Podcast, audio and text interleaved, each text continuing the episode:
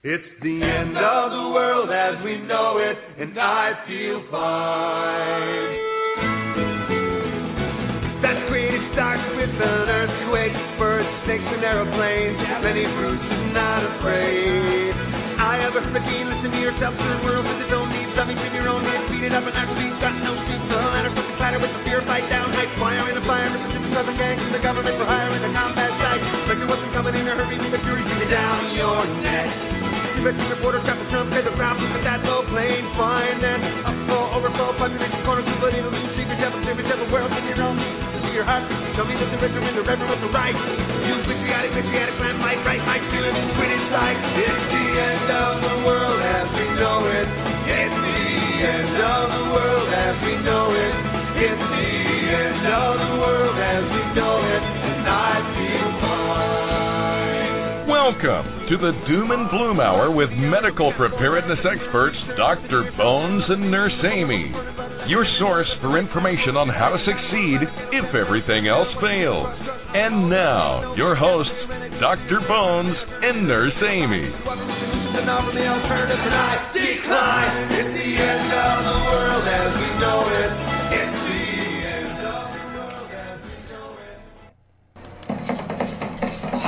In the dark heart of the city, a mysterious figure known as Dr. Bones is just hanging out, man. just hanging out Are in you the just dark hanging out? heart of the city. You are the dark heart of the city. Oh, oh wait, that no, you're is not. sad. I'm the bright, You're the airy heart. I don't no, know. No, you're the angel. Of, Oh. angel heart of the city. Oh my gosh!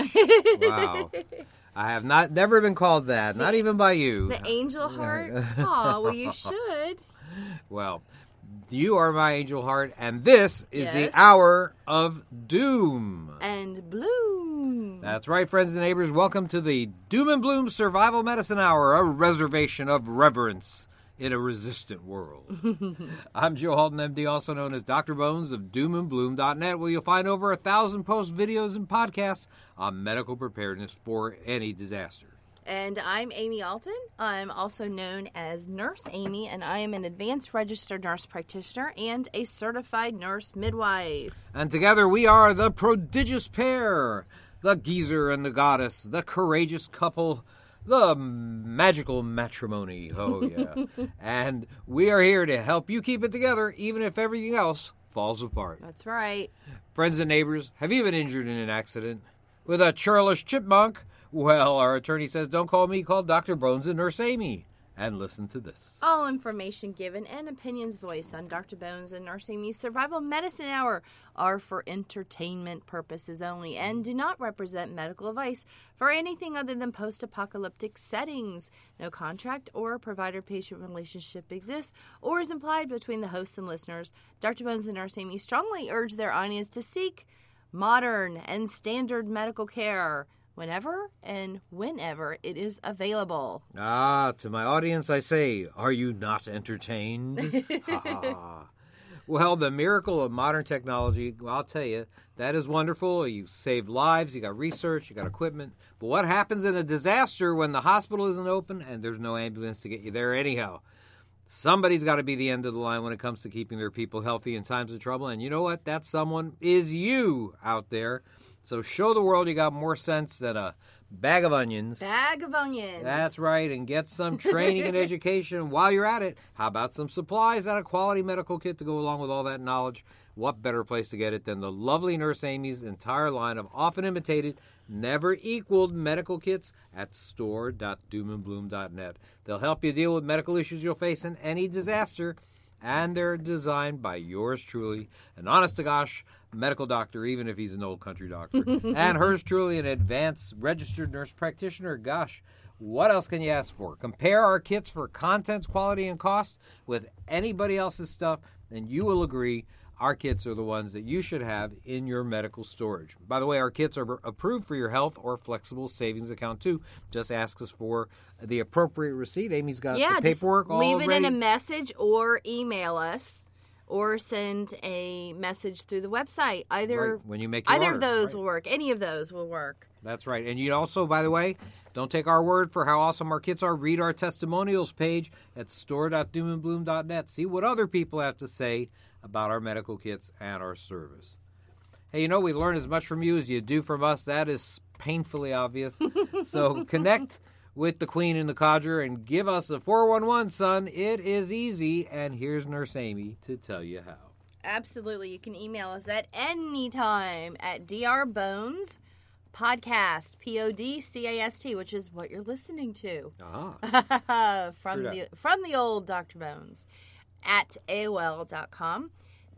Find us on Facebook, at Twitter, at Twitter. find us on our Facebook at Twitter, and find us on Twitter at YouTube, and find us on YouTube at Facebook. that would be hilarious. we we had a Facebook named at Twitter and a Twitter name called at Facebook. Yes, actually, you know what? We should, I, I, you know what? Good idea. I think I should do that. Although I think Facebook probably has at Facebook has a Twitter. thing. You think Facebook has a Twitter page? Yes. Oh no, that Ah, would be too funny. Betcha, betcha, betcha. No, come on. I'm sure Like they they, actually need extra media attention. Right. That's true. Anyway, oh gosh, that's hilarious. All right. So, No, what- so how do they really get in touch actually with us? at Prepper Show on Twitter. this is what I get for not looking at my papers. I need more coffee, honey. Oh, let's see. Facebook, we have a Doom and Bloom page that will be sort of central for everything. We share pretty much everything we put out on there. We also have a Facebook group, Survival Medicine, Dr. Bones, and Nurse Amy. That's a fun one because people can interact. yes. It's not just us talking and Yep. and- Several thousand people on that one. yeah, Mm-hmm. and so you guys can interact with each other. Let's see, what else do we have? YouTube. YouTube, yes. Dr. Bones Nurse Amy is our YouTube channel. You can also probably find it by searching Doom and Bloom.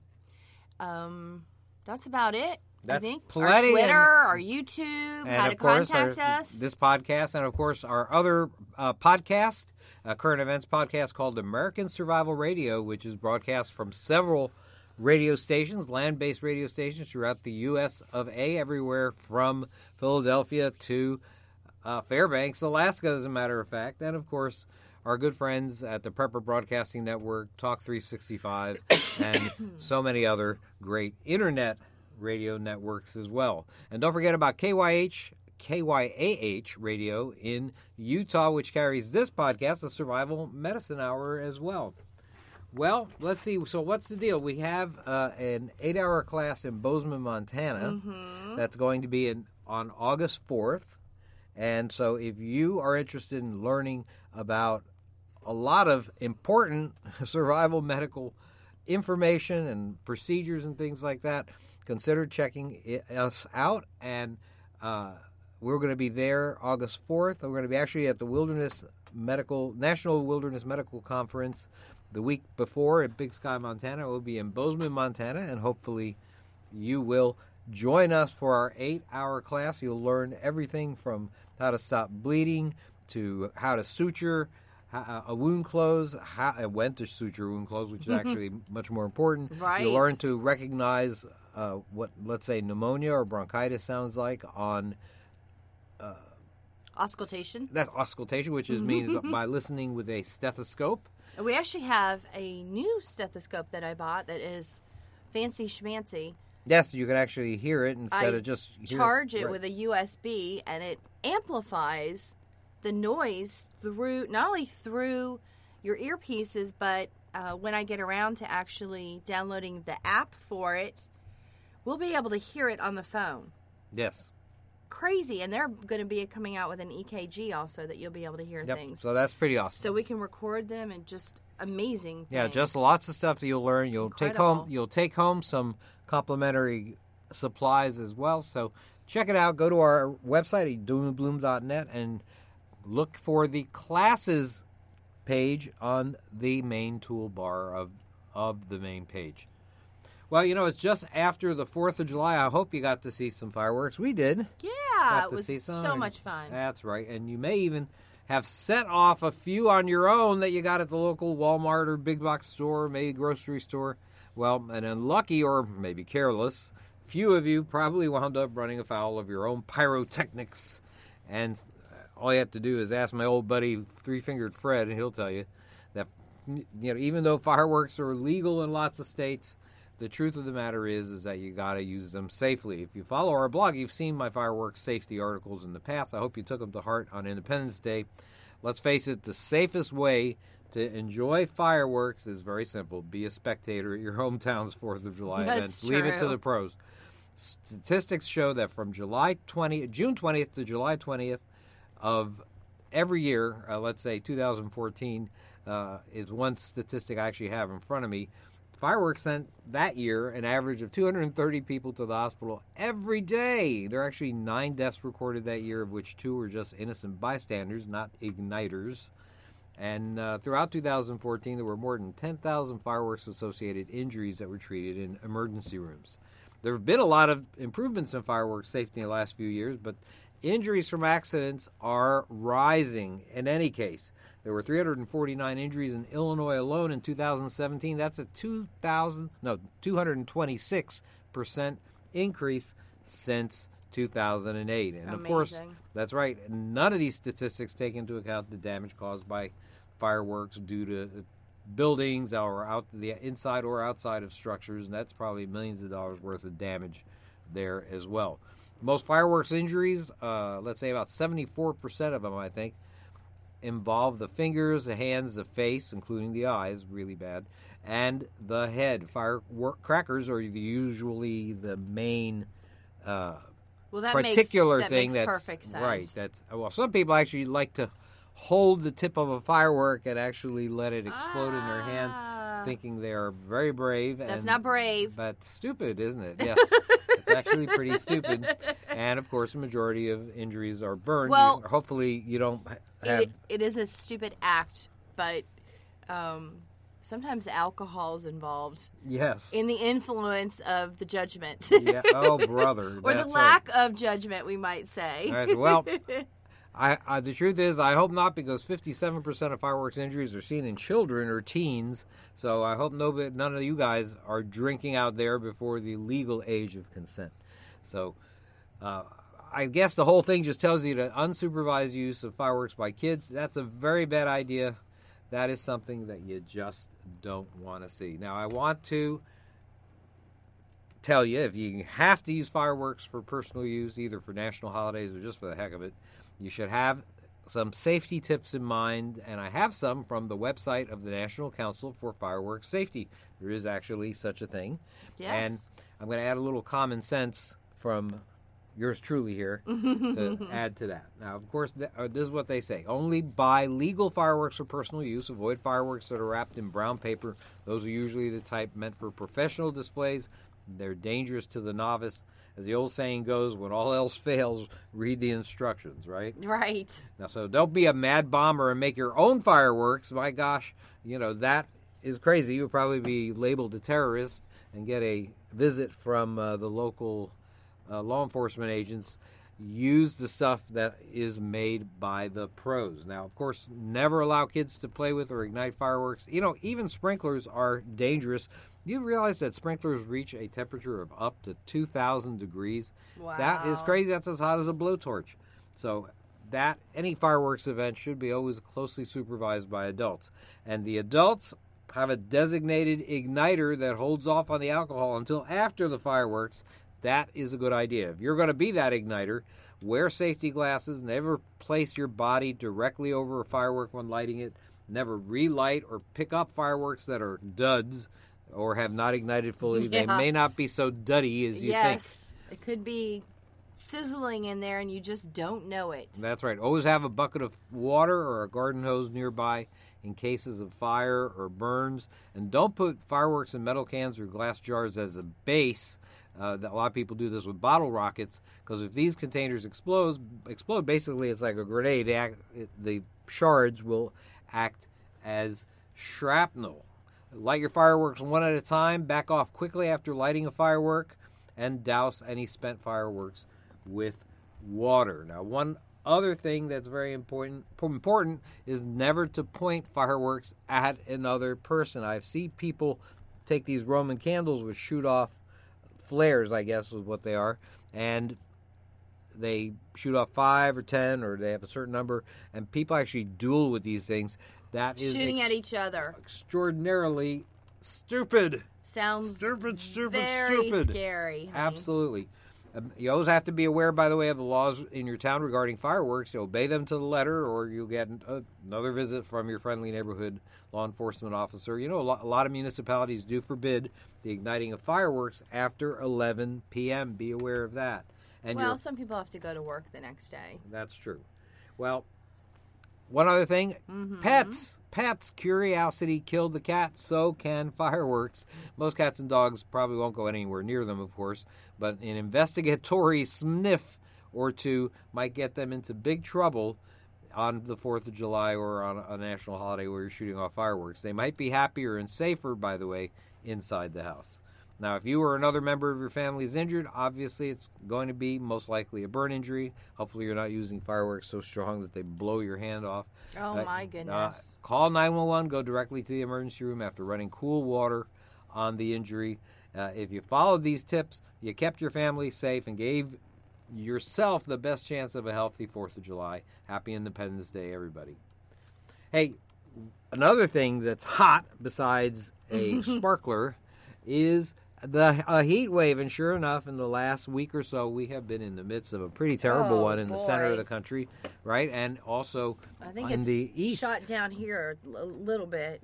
yes that's right. It's been pretty hot down here but then again of course it's always pretty hot down here in south florida in july. It is not to be unexpected, my love. That's exactly that's exactly right. And actually, some of the interviews that I've been asked to do on radio and uh, other places have been mostly about this, the heat wave that we're experiencing. A lot of people consider a heat wave to be, be just some kind of event in which you put an ice, extra ice cube in the lemonade, but the truth of the matter is, it is a deadly natural disaster. More people die in heat waves in the United States than just about any recent weather event, short of, I guess, Hurricane Katrina.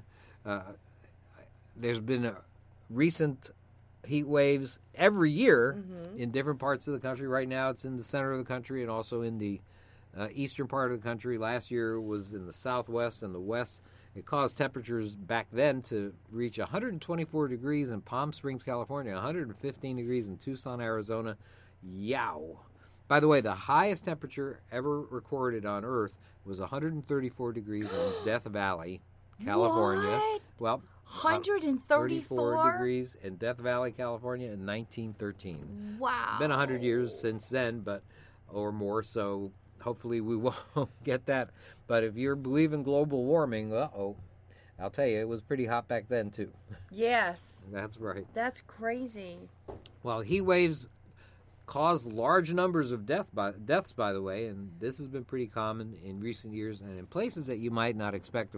One place you might expect a heat wave would be in places like India, and indeed in 2015, thousands died in a major heat wave there.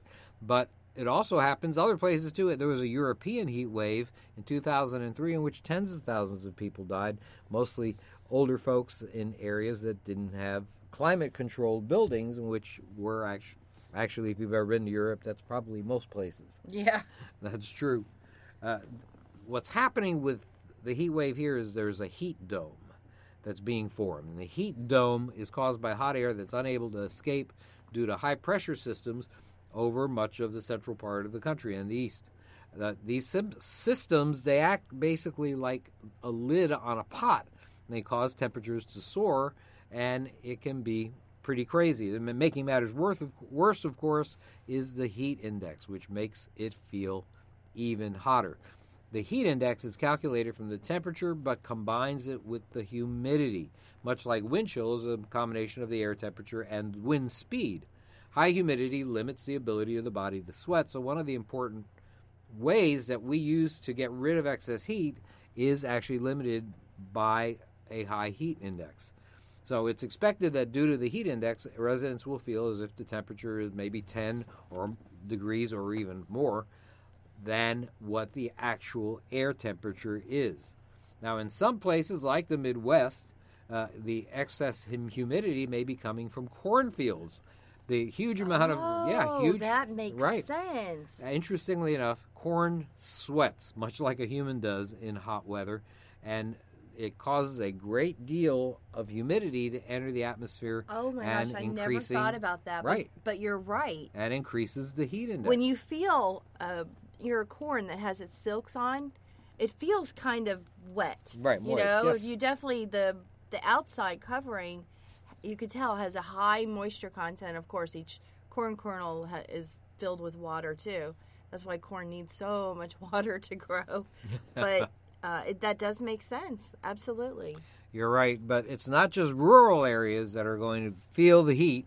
You know that urban areas wind up with a lot of paved roads, a lot of concrete buildings, right, in mm-hmm. cities, and this concrete, this asphalt, absorbs more heat and, at during the day, and it cools down slower at night. And so, cities are essentially heat islands.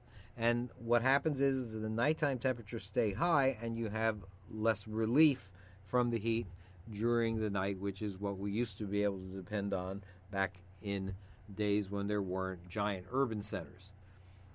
Now, the funny thing is that you might think that areas like South Florida are where most people will have major issues.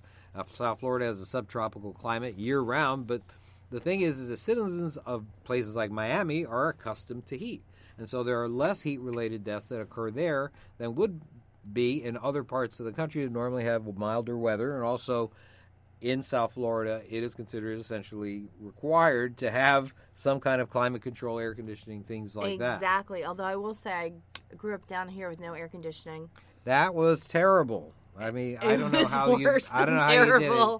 did it. It was pretty bad. My Try my blow- grandmother did too. I remember yeah, that. well, try blow great. drying your hair before you go to high school in the morning with no air conditioning after you just took a steamy shower. No my. Well, yeah, I didn't do so a the lot of hair bathroom's hot already. The bathroom's steamy. There's no air conditioning to cool it off, and now you're trying to blow dry your hair in that same bathroom.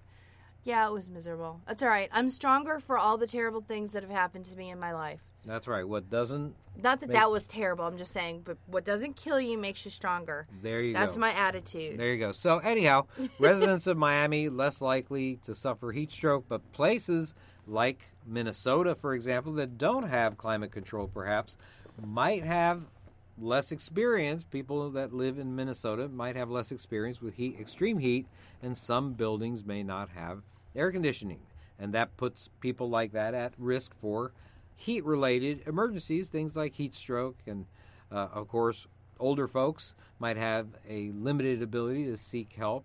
These people are especially at risk, as well as people that are just not used to being in hot temperatures.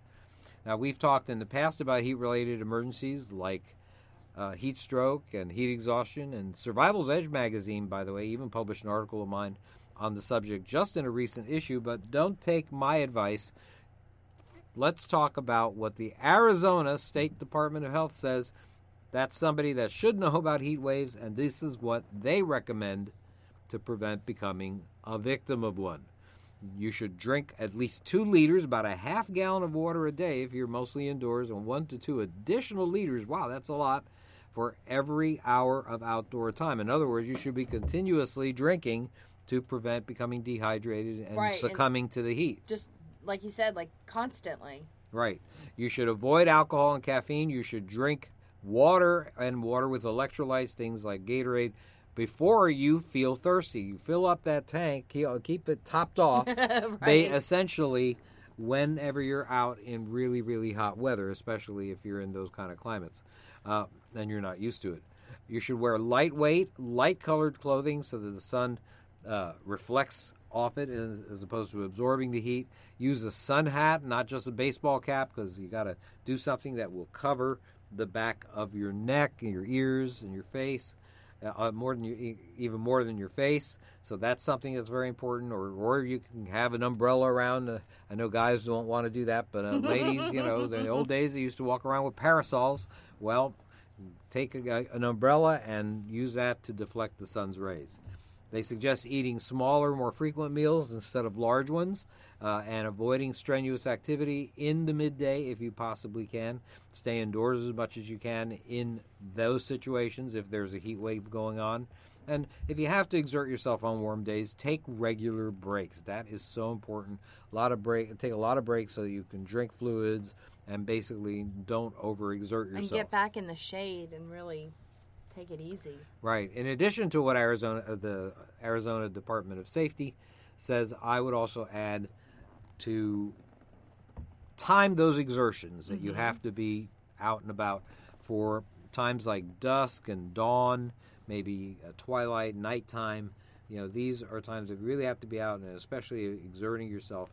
And, and I always recommend this in survival settings is do that at at times when the sun is not directly overhead. That is so so important. I think that's really important. Mm-hmm. Let's talk a little bit. You know, we haven't talked uh, for quite a while about natural remedies, and s- of course, conventionally trained physicians like myself, we don't get a lot of education and training in the benefits and use of natural plant products that might have medicinal benefits. And I hope that's getting better now, And though. I hope do, that do you is think too. they're having some more classes in that? Or I, I shouldn't say so, even more. I should say any. Well, the truth is, I think they probably are, but I think uh, they do do it here and there, and I think that some people uh, or some medical students take it to heart or pay attention during those classes, and Uh-huh. Other ones just sort of snooze through it. Well, my well, my question would be is, what is their skew? Are they telling the students, "Hey, you're going to hear a lot of patients say, I'm taking this, I'm taking that," and basically what you're going to have to do is tell them that that's all nonsense. That's Right. all hooey. Bunch Is of that hooey, is that right? what? Do you think that's what the professors are saying? Well, I think it depends on the professor. You have a professor who was a hippie back in the day, you know, then Might be more open to might be a little more open. I- But but the thing is, is that in survival, whether you are a hippie, new age type or not, the truth of the matter is you have That's to use. That's what's going to be left. You got to use all the tools in the medical woodshed, and Yep. if you believe that there's going to be some kind of long-term event one day, Mm-hmm. well.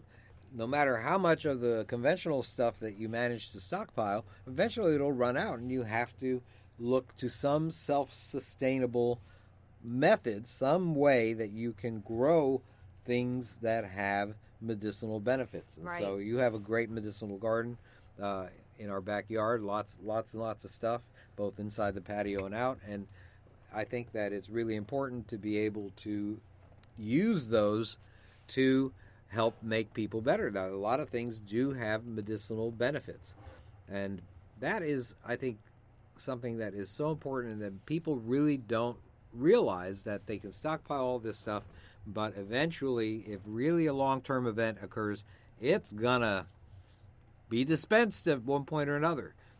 Now, pharmaceutical companies, they don't have a lot of time uh, or energy or incentive to research natural products. Sometimes for sometimes for reasons other than profitability. I mean, the beneficial effect of an herbal product is dependent on a lot of different factors that are hard to sort of standardize, like is required for for pharmaceuticals. Um, the, some of the same factors that govern whether a particular vintage of wine is good or bad. It works for medicinal herbs, things like soil conditions, weather, rainfall, temperature, time of harvest, the method of harvest, and so much more goes into what you actually get. Are you going to have a good year for this particular herb, or, or are you not going to have a good year? Still, you know, you got to do what you can with what you have, where you are. That's what old President Theodore Roosevelt used to say. And so you got to look into what you can grow that may help. Now, one of the plant products that has some hard data behind it with regards to medical benefits and not just the usual hooey that you would think that some, if some people some people think uh, about medicinal herbs is turmeric. And that scientific name is Curcuma longa, and one of its active chemical compounds is called curcumin.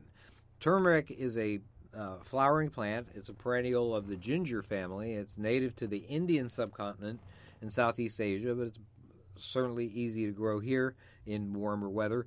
Uh, plants are gathered annually for their rhizomes. Rhizomes are horizontal underground stems which put out shoots and roots at certain intervals. And rainy, warm climates uh, will give you a really good yield of this kind of plant. Now, rhizomes that you harvest are made either into powders or saved to propagate for more plants next season. Processing simply invo- is pretty simple, and that's, of course, something that really makes it useful for the survival medic.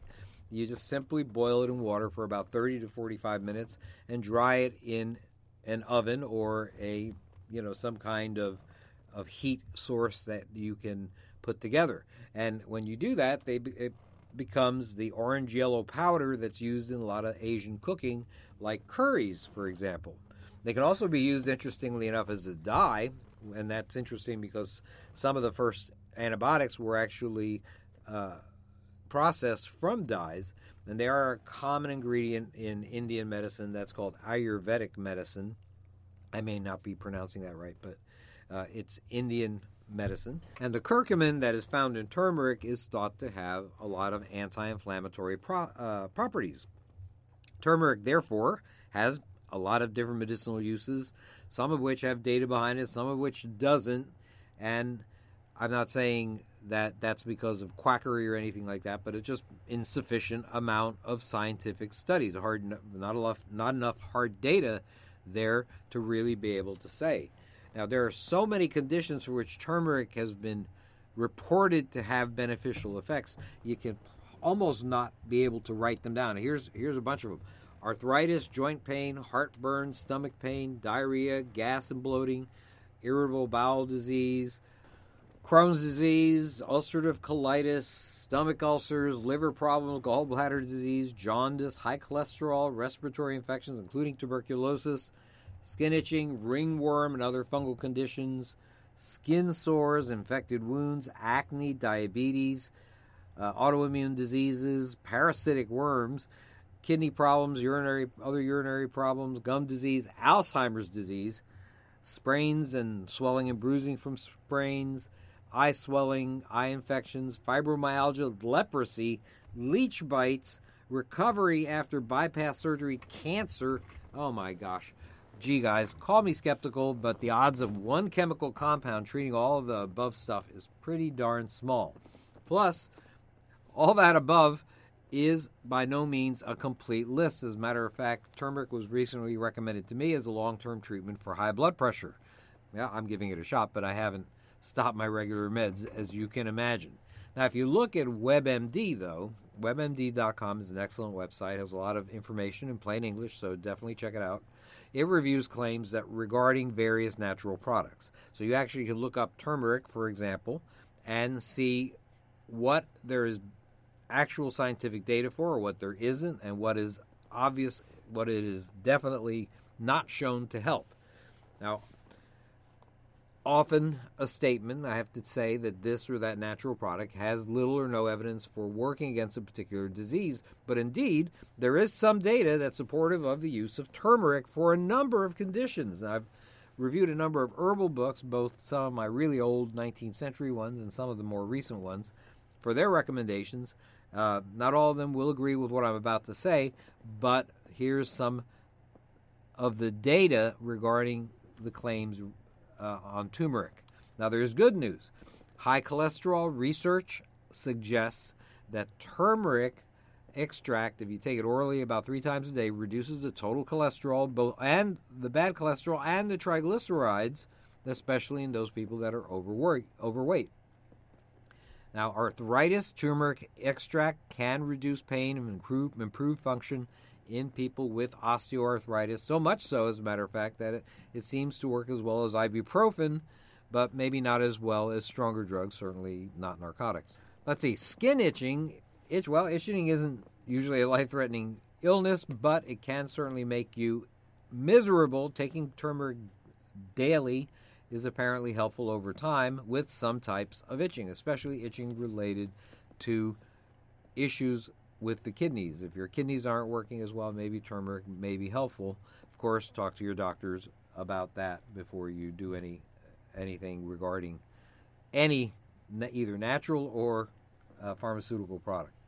Eye inflammation, uh, there is a condition called anterior uveitis in which you actually have a part of your eye that's inflamed. There is some research that suggests that taking coumarin uh, might curcumin rather, might improve long-term inflammation of the eye. Now, Crohn's disease, irritable bowel disease, ulcerative colitis, curcumin from turmeric, if you take it daily for two months, may actually reduce the number of bowel movements, diarrhea, and stomach pain in people that have Crohn's disease and irritable bowel syndrome.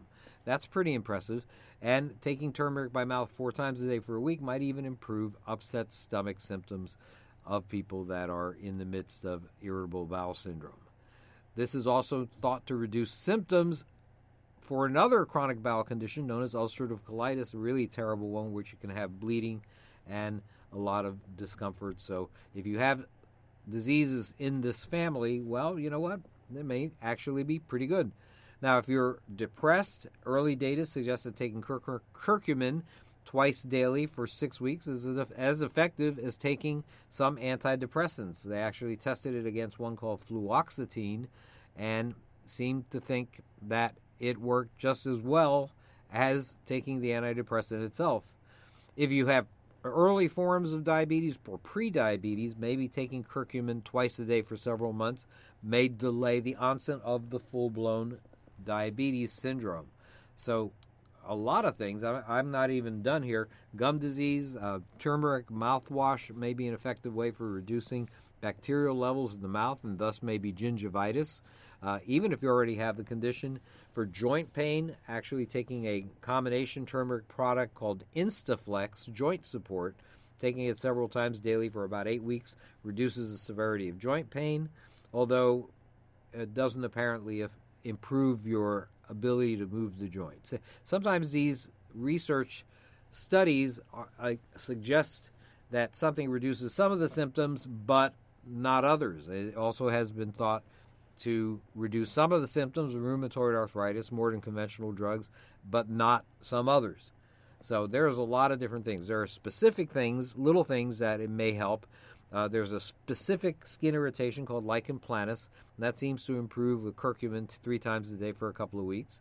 And, well, it's very possible that if you have things like kidney issues or systemic lupus erythematosus, if you have lupus, an autoimmune disease, that it may help with high blood pressure. Now, here's one you didn't expect turmeric may have an effect against some forms of colon cancer. Wow, what?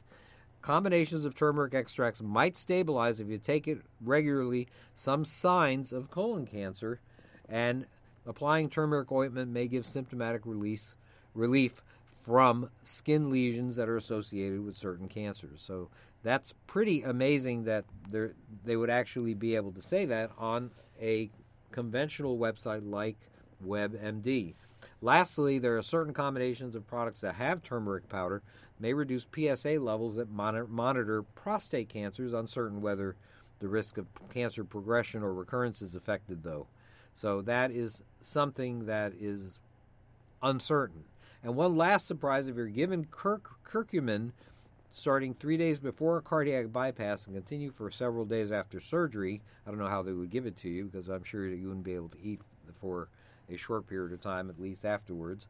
Now, the risk of a complicating heart complicating heart attack after the bypass is actually decreased. Uh, that is pretty impressive. Now, there is I'm just giving you a bunch of good news there, but there is bad news, and that is for stomach ulcers, taking turmeric three times a day for eight weeks in one study did not improve stomach ulcers, and upping the dose still didn't work, as well as just taking conventional antacids. For Alzheimer's disease, well, early research showed that taking curcumin made from turmeric daily for six months had no appreciable benefit. Stomach ulcers caused by H. pylori also do not seem to be improved by taking daily turmeric. And there's a lot of other news that is sort of who knows news. And this category contains uses for turmeric with little or no scientific data at all. So it may or may not have benefits for some of the conditions that I mentioned before, like acne, hepatitis, di- diarrheal disease, fibromyalgia, liver disease, gallbladder disease, female issues, ringworm, bruising, or headaches. Of course, all medications, including those derived from plant sources, can have adverse effects. Curcumin is no different from turmeric, eh, especially when you use it at higher quantities. Now, turmeric is considered likely safe by WebMD if you take it in normal doses orally, but it could possibly thin the blood and could also do things like decrease your sperm count, lower your iron levels in your blood, worsen gallbladder, sugar, and heartburn issues in some cases. As turmeric has certain estrogen hormone similarities, it should be avoided by those people that have maybe cancers of female organs, cancer of the uterus, or things like that. And of course, anybody who's allergic to turmeric probably shouldn't take turmeric or curcumin. In pregnancy, by the way, you have to avoid turmeric in any quantity higher than that's is than that is found in food. Uh, I have a link on my turmeric article on our website at doomandbloom.net that basically gives you the dosing for turmeric for various issues. Unlike a, a, lot of other natural substances, though, there seems to be, you know, I think you'll agree, more data for some medicinal benefit for turmeric and curcumin than a lot of other herbs that are popularly thought to be panaceas or, or cure alls. Uh, results have to vary, though, from individual to individual. You have to expect that. So temper your expectations with common sense. In any case, it's really important to use all the tools in the medical woodshed, natural and conventional, if you want to have the best chance of succeeding, even if everything else fails. Hey, you know, the great outdoors is, well, great, but there's also danger in them thar hills, and it pays to know what to do when you encounter it. If it's summer, well, you might easily encounter a critter like a snake or a bear during a black country hike or even in your own backyard. So let's talk today a little bit about bear encounters. Bears are mammals of the family Ursidae, and I'll bet you don't know what their closest living relative is. What's their closest living relative? Well, it's seals, interestingly enough. There are a number of species of bear, but the one most commonly found in uh, well, I guess in the U.S., is the American black bear. Uh, of course, in the Smoky Mountain area where we spend part of our time, 1,800 bears live in the national park, and many of them have become very accustomed to human. Out west, of course, there's the grizzly bear, the brown bear. That's a even more impressive specimen that you have to watch out for. And you might be on the menu for a bear, but the truth of, the matter is they'll actually eat more plant matter than meat taking in opportunistically, but uh, whatever they can really find, like acorns, carrion, or maybe you. There are years in which there is poor crops of plant foods like acorns. By the way, they, that kind of plant uh, type of food is called mast, M-A-S-T. And what that does is that results in bears moving out of their backcountry territory to look for alternative food sources like your trash. Even though black bears are only about eight ounces when they're born, boy, they can get pretty big. The males, uh, also known as boars, like pig, uh, like male pigs, can weigh 500 pounds or more, and this puts you in some pretty significant danger, no matter how cute you think these critters are. Grizzly bears or brown bears are much, much larger, maybe a pound at birth, and that they can reach weights well over a thousand pounds. According to the National Park Service, there is really no single strategy that works in all bear encounter situations that guarantees your safety. But there are ways that you can assess a situation and possibly keep yourself out of danger. Of course, the first thing, situational awareness. That's the order of the of the day, isn't it? Don't just look down the trail, look all around near you and farther away as well. And watch for signs of bear droppings, fresh tracks, um, trees that may have been uh, scratched on, uh, disturbed trash like food uh, that might be uh, ripped up in you know plastic bags that might be ripped up that the bear has gone through, and of course, watch for actual bears. Right? Good idea. Now, when you encounter a bear, hopefully it's going to be at a pretty significant distance. Now, what that need, means is that you need to keep that distance and avoid surprising it. If you want an up close view of a bear, please take binoculars. Now, if the bear doesn't see you, what you should do is, and, and this is a big issue because, my gosh, there are so many people that are nuts about bears. They, you should never approach, crowd, or pursue, or displace a bear. The bear changes its behavior because of your presence.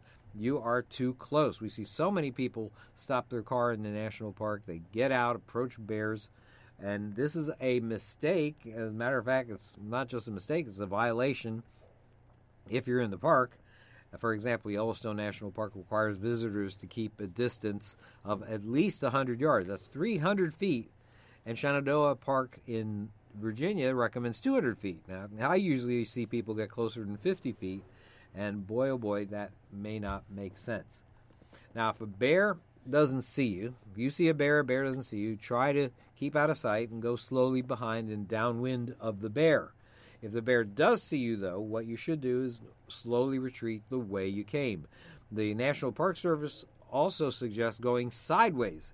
That's, I guess, less chance of tripping and falling uh, by doing that. But you know what I read to when I read this, I'll tell you, I said to myself, how far sideways can you really go on a trail? You know, I always say that you know I've hit. Some people have hiked the length of the Appalachian Trail. That's a pretty long way, but I say I've hiked the width of the Appalachian Trail.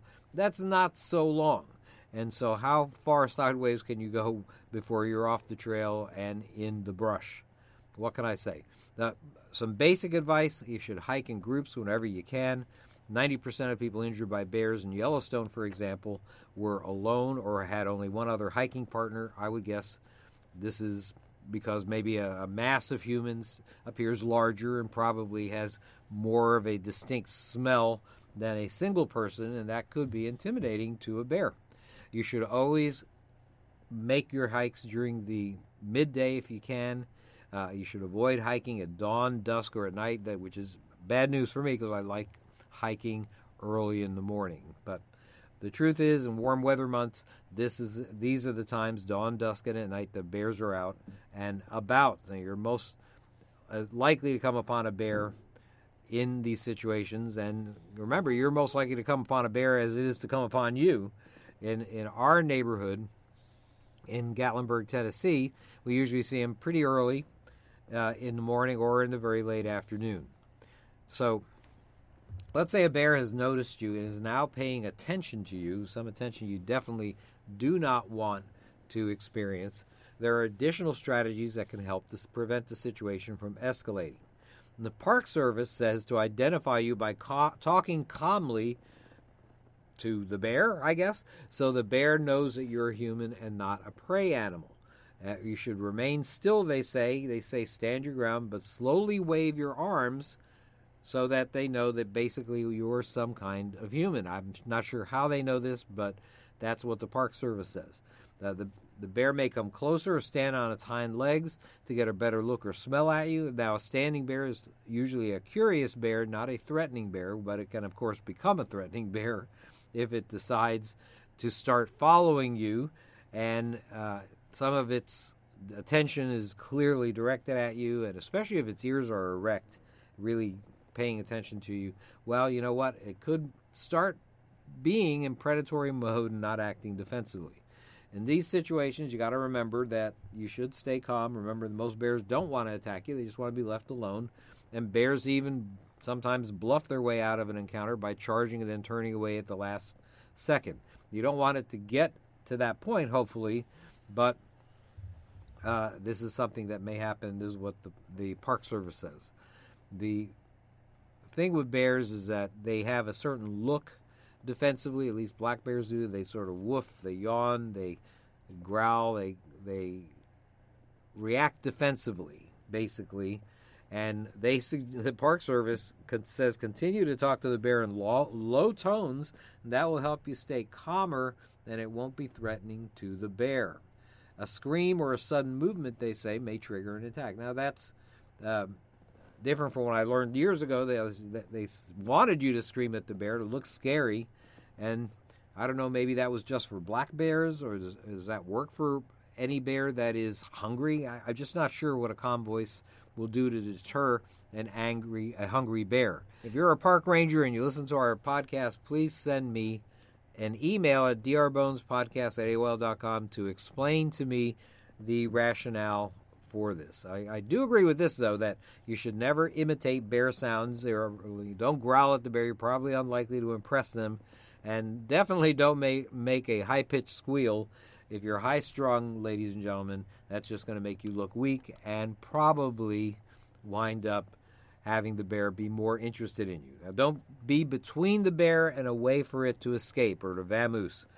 always leave the bear an escape route. That's important. Now, if you have little kids with you, pick them up immediately. Don't give the bear any idea that they may be a, a prey animal. Uh, a lot of these bears will try to take uh, baby deer and things like that. So just be very careful with regards to kids. Make yourself look as large as possible. Move to higher ground, perhaps. I think that's something uh, important. Be really careful about food. Don't allow the bear access to your food. If you if you have food and you throw it at the bear, they say it only encourages the bear and makes the problem worse for others. Of course, if you were the and because that will accustom the bear to getting food by being aggressive, and that's a bad thing. Now, of course, if you were the only person in the world and a bear would go for your food and leave you alone to give you a chance to escape, well, you see what I mean. Don't drop your pack. It can provide protection for your back, especially, and prevent a bear from accessing your food. If the bear's stationary, the bear's there just looking at you and doing nothing else, move away slowly, and that allows you. I think you should go backwards, but you know if you if there's a way to go sideways, you can do that. This allows you to keep an eye on the bear, avoid tripping, and uh, moving sideways is apparently also a non-threatening thing to bears.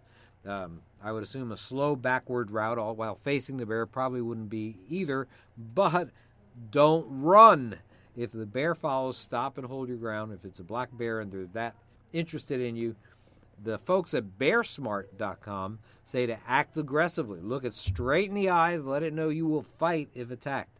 They say to shout and to make yourself look as big as possible. Stamp your feet, take a step or two even towards the bear.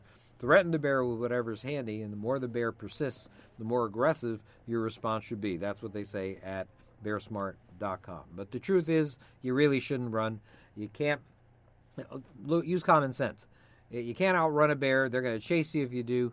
Don't climb a tree unless you're a squirrel. You're not 10 years old anymore. It takes longer than you think. And your pursuer is a pretty good climber, anyhow. Use a bear spray and fight for your life because you know what? That is exactly what is at stake. Kick, punch, or hit the bear on the face, the eyes, the nose with whatever you have. Now, be especially cautious if you see a female with cubs. Never place yourself between a mother and her cub and never attempt to approach them. Chances of an attack escalate greatly if she sees you as a danger to her cubs. That makes perfect sense, doesn't it? Well, oh my dang, where where did the time go? You know what? I am going to talk to you next week about this. It'll be part two of our bear encounter story, and we're going to talk about the differences between how you should act if you are threatened by a grizzly bear or a brown bear and a black bear. There actually there actually is a little bit of difference in terms of their recommendations for you. And also we're going to talk about bear spray. Notice I don't call it repellent. It's not something you spray on your skin that's going to have bears leave you alone like uh, mosquitoes. Uh, bear spray is a, a deterrent, essentially. It is designed to stop aggressive behavior in bears, hopefully in their tracks. So, lots of interesting stuff that we're going to be talking about next week on the Survival Medicine Hour with Joe and Amy Alton. I thank you so much for listening in this week. We'll be back next time.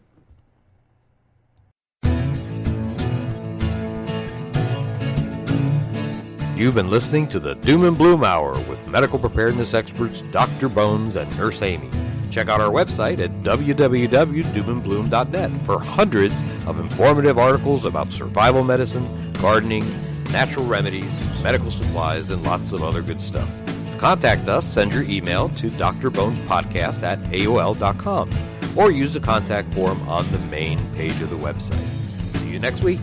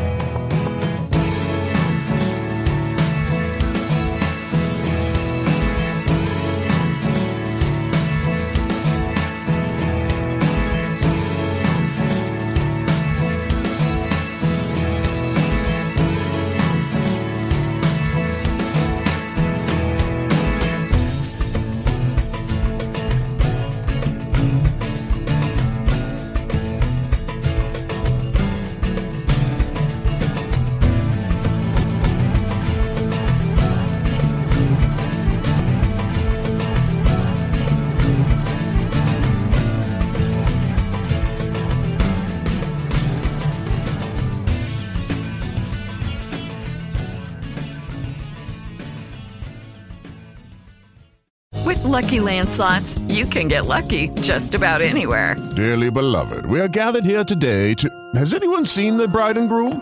Sorry, sorry, we're here. We were getting lucky in the limo and we lost track of time.